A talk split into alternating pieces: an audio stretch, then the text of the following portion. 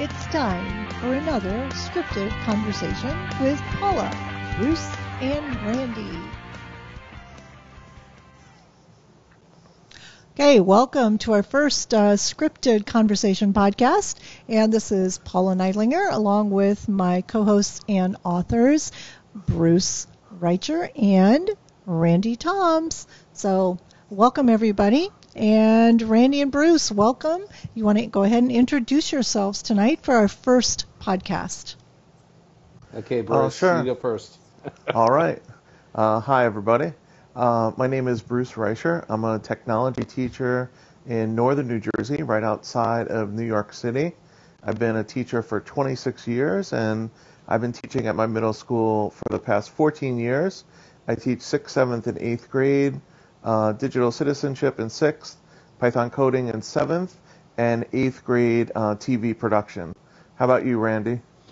Yeah, my name is Randy Toms. I teach in Indianapolis, Indiana. I've been teaching for 25 years at the elementary level, and I am a technology/media/communications teacher for an elementary school in Indianapolis. And I teach everything to do with radio or television broadcasting and digital design. And I am Paula Neidlinger, and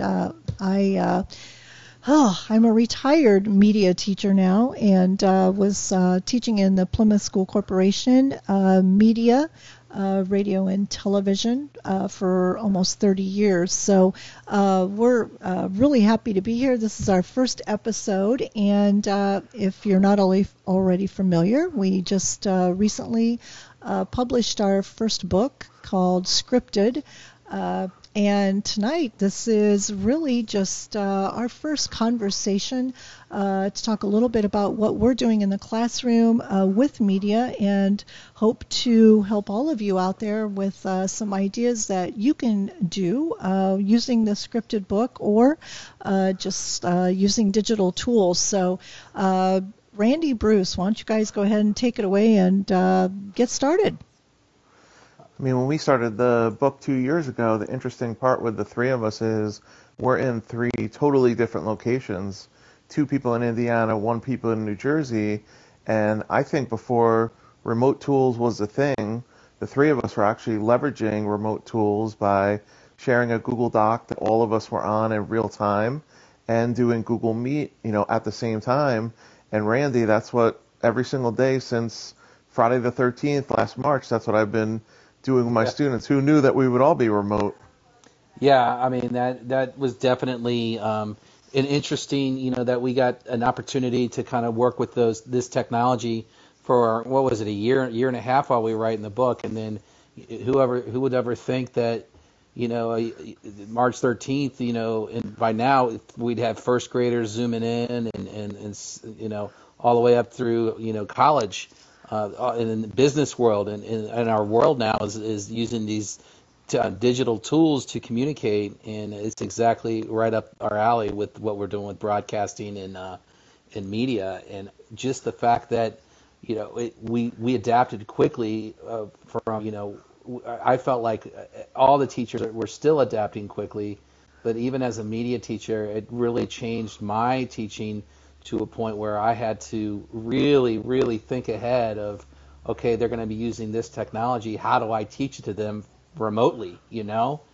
And so, you know, finding the tools that what I found the past few months has just, it's helped me with my lessons, but it's also helped me with, you know, in my broadcasting and helping develop those, you know, those skills that I might not have been getting done with the years before when we didn't have the technology we've been using the past few weeks or months. Yeah, no, definitely. And I think I kind of break it up into two sections of tools.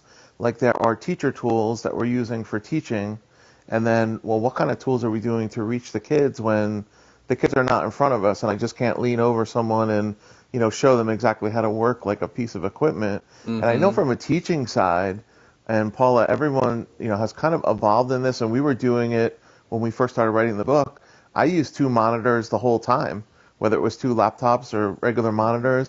And now in the whole country, that's actually become a thing of they're trying to, there's nonprofits to help teachers get 2 monitors instead of 1, just so they could see the students on 1 monitor while they're seeing what they're sharing on the other monitor. Correct.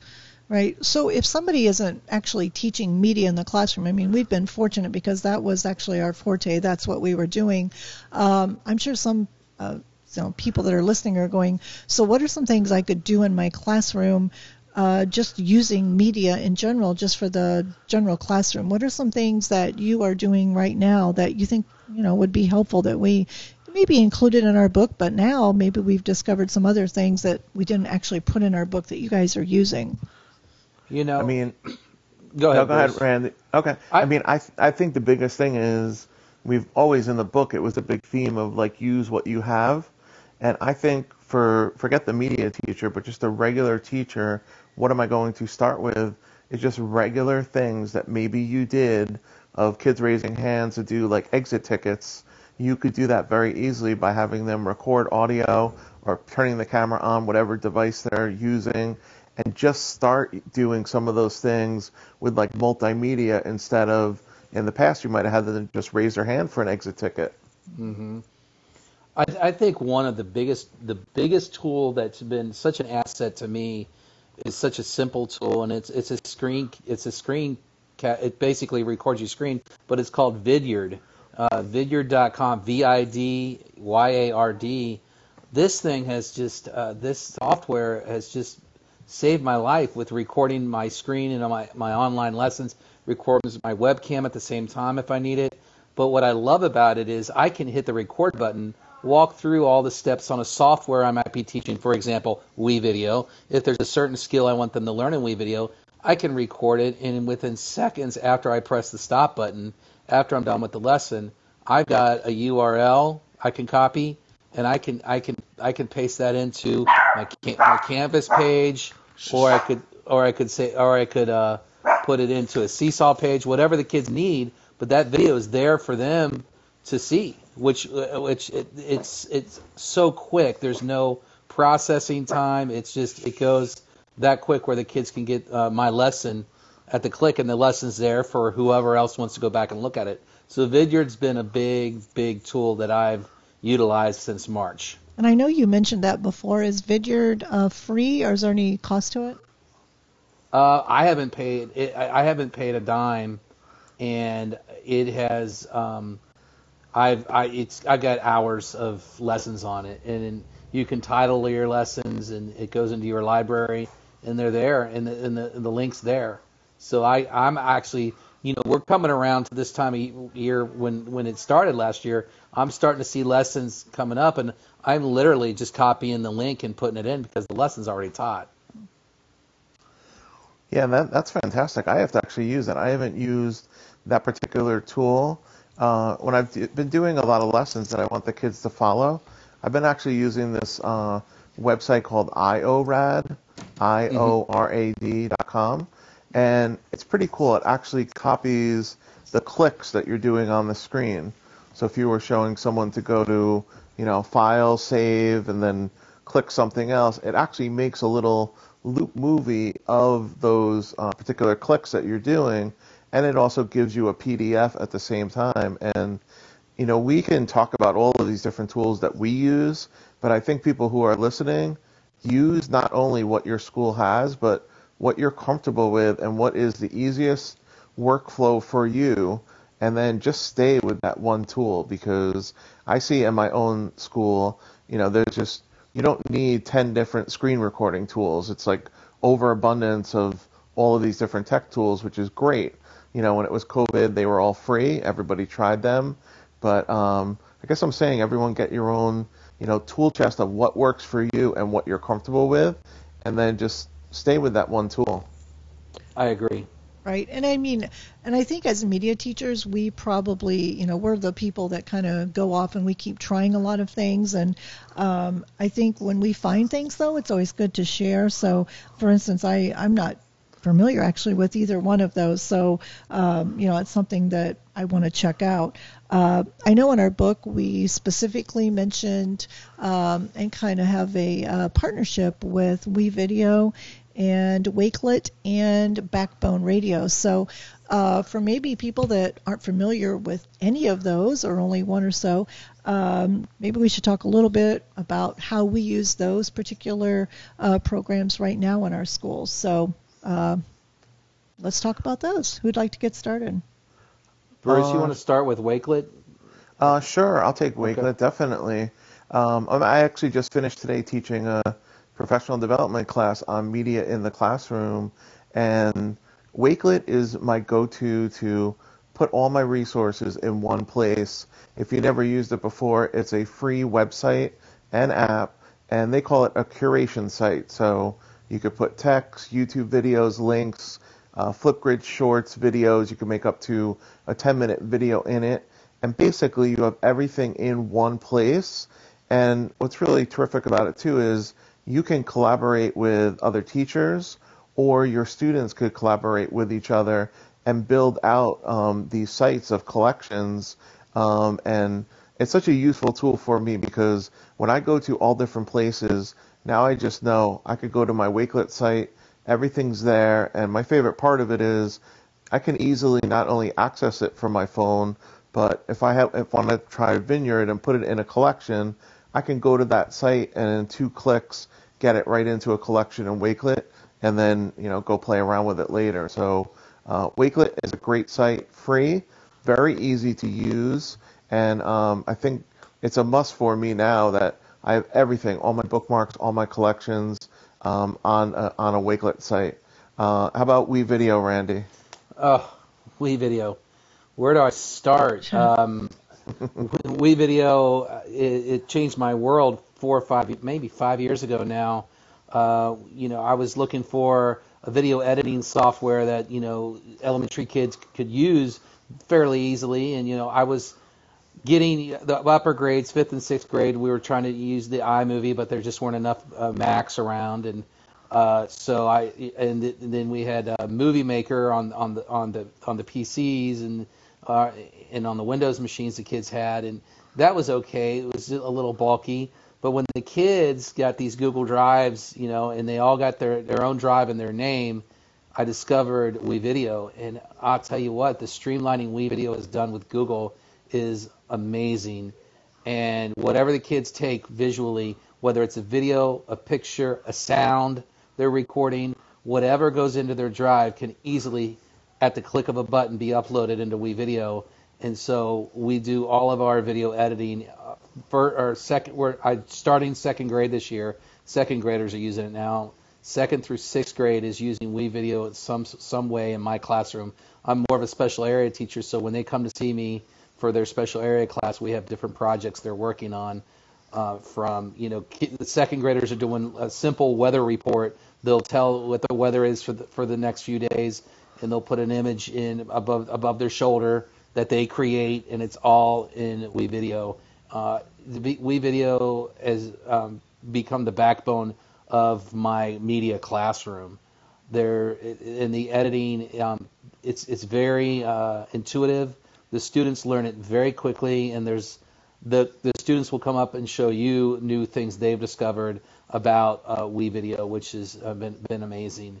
I would highly recommend it because of the ease of it. And the one thing I love about WeVideo is the copyright-free search button they have, where you can go search videos, pictures, sounds, whatever you need copyright-free. They have you can search it inside of their software, and it will pop up, which makes it absolutely amazing. They do have a free version that has a watermark, I believe, but I think the more you play with it, the quickly you're going to want to influence your school or your school district to purchase it, and it's pretty affordable for schools.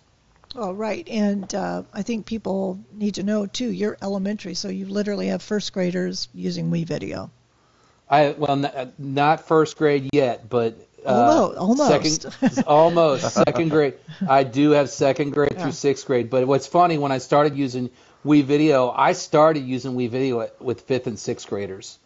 In the past years, it seems like every year I'm adding another grade level because I'm finding something that these kids can do using it. And right. The earlier they get involved with it, the more familiar they get with the software, and they can create whatever they want. And I don't want to go through all the different ideas I have on just one episode. I could spill everything that we do with WeVideo, right. But I think I'll save those for other episodes. Right. But it's amazing what you can do with it, and I'm constantly every day saying, "Oh, we could do that in WeVideo." Like I had a sixth grade just today. It's spreading to other teachers in our building, which I love because the teachers are like, "Well, the kids are teaching me," and I said, "Well, that's awesome." And they're like, "Well, we're studying soliloquies." Well, these kids they put together these sixth graders put together these soliloquies like a minute to a minute and a half long. She gave them that stipulation, and they edited it in WeVideo, and they're uploading them to them. To her, and she's sending them to me, and they're going on our newscast, the soliloquy. You know, it's the sixth grade soliloquy time. So all of these kids are, getting hands-on experience through WeVideo, which is amazing. Which is getting involved with other subject as well. Right, and WeVideo has a podcast component as well. So, for people that maybe aren't, experienced or so forth in video itself, Just the podcasting component is something else to think about. I think the other important thing too with WeVideo, and I know all three of us are big WeVideo users, and there's so many different parts to it, but a really important part is there is a paid section to it. However, that paid section you could run on any device, including very affordable Chromebooks, and it runs no problem, even though it's a web-based program. So to me, one of the best parts of it is it can run on Windows, Mac, phones, iPads, any type of tablet. And I think that's really important, especially with remote learning. If you're lucky enough to have Chromebooks at home, with your school, but who knows what the students are working on at home. Right. And WeVideo will work on any platform, and I think that's key. I agree. Well, and the other... How about Backbone Radio, Paula? Yeah, Backbone... Actually, that's what we're using right now for everybody out there. But we're actually using something kind of unique through Backbone, which is called Lucy Global. And Bruce and Randy are actually calling in from their phone using an application called Lucy Global, which enables them to actually sound like they're right here in the studio.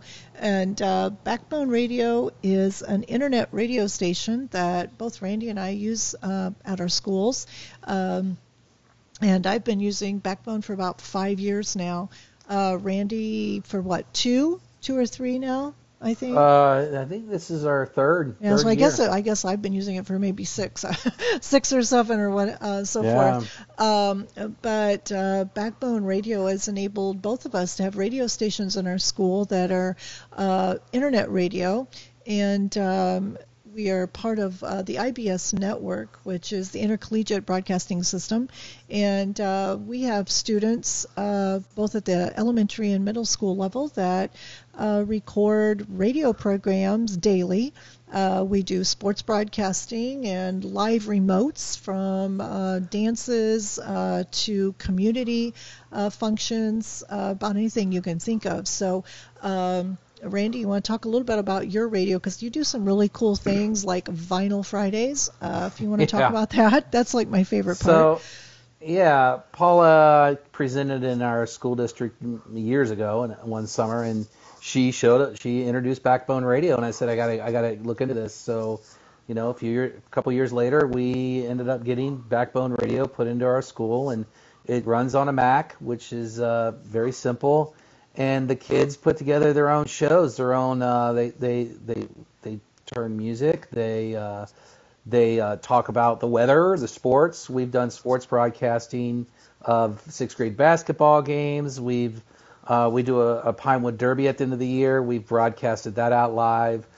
Some of their musical programs we broadcasted out live, and the parents can tune in from the house and listen if they want, or anywhere. One of our favorite things is every Friday morning the kids do a radio contest at 7:35 every Friday morning, and as the kids are walking in the building and the classes are getting ready for their day, they do a 20-minute radio show where they play 5 songs. The classes have to You know, they give them clues to the songs and the artists, and they, you know, it becomes a contest of who can guess all the artists and songs. And we integrate that into our television program for picking the winner. We spin a wheel on the classes that all got the guesses right. We, in a wheel, decides who gets the golden record for the next week to hang outside their door.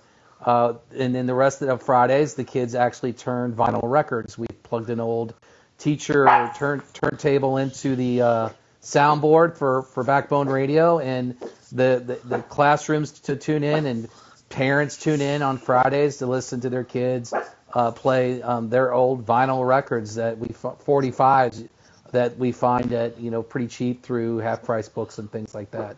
So it's definitely gotten the kids writing scripts, which has been awesome, researching artists, which has been incredible, and just learning an appreciation for the craft of speaking. So it's been a plus in my classroom quite a bit. Yeah, and I love radio. The great thing about Backbone is they call it, you know, their I guess their tag is really radio anywhere, and that is kind of what it's about. Like, I literally carried my computer and my audio board and my microphone down here. I'm kind of housed in Florida right now, so I can take it with me anywhere I go and still have a radio show, which is the coolest part about this. So, you know, if we'd take this out to the football field, we could take it to a dance, we can literally take it anywhere with us, which is the unique part about internet radio. And that's what was awesome through the whole COVID time is, last March, you know, the computer came to my house, and I plugged the soundboard, and I plugged it in, and, you know, and we zoomed, the kids zoomed in, and the show went on. The kids were in their house, but we still did live shows for our school, and on Friday mornings, and the kids could tune in from home on their computers and still play along, which they loved. And Backbone's been a great supporter of our schools. In fact, you know, they're giving us a really good deal right now for any schools that sign up. They're providing a whole kit for people to get started. So, you know, they give you the Mac and the board and, you know, the basic microphone kind of at a discounted price just to help schools, especially right now with everything that's going on. So great customer service, great company, and I know Randy and I have been very fortunate that our corporations have supported us with the radio programming right now. And Bruce, we're still waiting for you to get started. You know, the three tools that we talked about tonight, Backbone Radio, WeVideo, and Wakelet, if you really think about it, it was not the purpose of any of those companies, but they fit perfectly into remote learning. Right. Because you could be any place and doing any of those three tools as long as you possibly have Wi-Fi in your computer and a microphone or headphones, and you're ready to go. And just think about, we've all been in this for a while, of like where we started when everything was on standalone. You had to go into a room, you had to use specific equipment that saved to a hard drive. So again, those tools were not made for remote learning, but if you really think about it, they fit themselves in perfectly, you know, into remote learning, where a lot of people in the country right now, that's where they're at. It doesn't matter which model they're in. At some point, your students are home and you're home, and you have to create media with them, and all three of those tools work perfectly. Exactly. So what are some, you know, I know we, you know, just personally, we've all talked about some of our, I don't know, favorite projects that we've done and so forth. And so, you know, I'm thinking tonight, why don't we talk about maybe some of the favorite things that we've done so far with our students that maybe you've done remote learning, or maybe even you've adapted based on what you did before. You want to go, Bruce, or you want me to go? Sure, I'll take that one first. I mean, I can't go because I'm not teaching anymore, so go ahead. I mean, I've been on remote learning the whole year with my students. So this TV studio that we built in the school, unfortunately, we can't take the whole studio with us anyplace. So we're not doing a live show anymore. However, we're still going through all the same concepts of developing stories about the school. A lot of the stories are about COVID and how everybody is dealing with it. And with WeVideo, we're piecing together our shows of having it all be pre-recorded instead of live. But it's great. The students are still learning the skills. They're able to tell stories of their own stories and more stories in the community maybe that we didn't do as much. We've more focused on the school before this. And we're ending up putting out a weekly show every single week using WeVideo. And we try to keep it to about 4 stories, 10 minutes, and have a variety of things, whether it's music and some things from guidance with health and wellness. And then, of course, the stories that the students pick where they pick their own topic. So right now, that's what I'm involved in the most, of switching over from a live show every single day to doing a show once a week, where the content can be a little bit richer because you're really taking time of, you know, what are the stories you're going to put together as opposed to having a story to play every single day. So the quality of the show has gotten much better. And right now, that's what has really been my focus with media. How about you, Randy? Whoops, Randy, we lost you.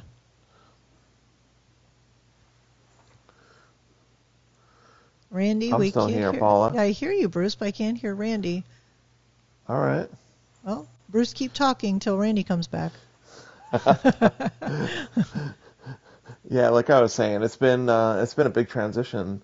How we're doing media. In fact, I had done the live show for 12 years. So to switch over to this, it's been fine. It's a little bit different. And just like everybody else, you know what? Different is okay. And you do the best that you can with, you know, with what you have. And I think that's basically what everybody is doing right now, trying to figure out ways to leverage exactly what they can, you know, with remote learning. And while having the kids still learning all the skills, you know, doing video production, you know, and audio production at the same time. Are you back, Randy? I don't know where Randy went. Oops, hang on a minute. He's calling in again here. Hang on a minute. Randy, are you there? I don't know where Randy went. Are you here? I don't know what happened to Randy. Hang on a minute here. Hang on, everybody. Well, this has been everybody's lessons with teaching since Friday the 13th. We go with the flow, and we'll be able to get him back on. Yeah. Are you back there, Randy? I don't know what happened to Randy. Hang on a minute. So, Paula, how about you and I? Maybe we wrap it up because we're right at like a half hour, and then we can edit it back a little bit. Yeah, we can do that. Yeah. Randy, you there? I don't know. I actually don't know what happened to him. Hang on a minute. Randy? Huh? Randy? Yeah, I'll have to edit this now. Yeah.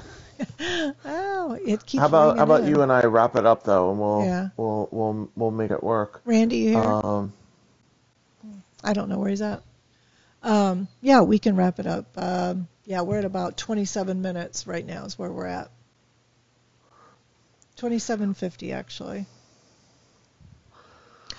So it's been a fantastic episode for our first episode of, you know, Scripted Conversations, and I know the three of us had spoken that we wanted to really be a conversation, and this reminds me a lot of when we started the book. I think the first 2 months of writing Scripted, we really didn't write anything. It was more conversations with the three of us of which tools we used and how we used them, and really learning from each other. And we hope that's what everybody can get out of our radio show podcast that we're going to be producing, that hopefully you can learn a new tool, take back to your school, back to your students, and just go slow. Do one tool at a time and try not to get overwhelmed with all the tech tools that are out there. What would be one piece of advice that you would give educators for using media to wrap it up, Paula? I think just like you said, I think keep an open mind, you know, a positive mindset. You know, don't be afraid to try new things. You know, they don't always work, but that's okay. There's a lot out there right now, and kind of like you alluded to, you know, don't try everything at once. Just try a couple things at the beginning. Good, you know, learn them first before you move on to something else. So, and you know, so true. And I really think all of us, we have the best resource, whether it's on a Zoom screen or really in front of us in the classroom. Rely on the students. If they know how to do some of these things, let them make the tutorials, let them show the other teachers, and also show you that, as Randy said earlier, I learn things from students every single day of how do you do that, where'd you get that from, how'd you create that. It's still happening, even though I know the software pretty well, there's always new things that everybody could learn. Right. And our goal here is to produce a new podcast each week, and we do plan on having several guests as we move on, and looking forward to talking to some of our fellow cohorts and those that have graciously had us on their podcasts as well. So we're looking forward to having them on ours. We will be posting these to our website, which is www.scriptededucators.com, and we will have a podcast link on our website as well. So, and we also have book information on our website through EduMatch Publishing, which is where a book is published through. Randy, are you there? I hear you. I hear your dog. Oh, that's actually me, believe it or not. Is that your dog? My dog. Yeah, my dog has been hearing people. No, my dog has been hearing people outside, and she doesn't even bark that often. Oh, I thought that was Randy's. But she's wanted to be part of our podcast here. Well, what's her name? Luna. Oh, welcome, Luna. Luna is the dog that she's looking at me right now. But no, thanks so much. I hope everybody enjoyed our first episode, and we can't wait to share more tips with you. And to get tips from guests that we'll have in coming weeks on how they create media with students. Correct. And thanks again, Bruce and Randy. And this has been Paula, Bruce, and Randy. And again, we will hope to talk again next week. And thanks again for everybody for joining us. And we are signing off. Have a good week, everybody. Episode of Scripted Conversation with Paula, Bruce, and Randy.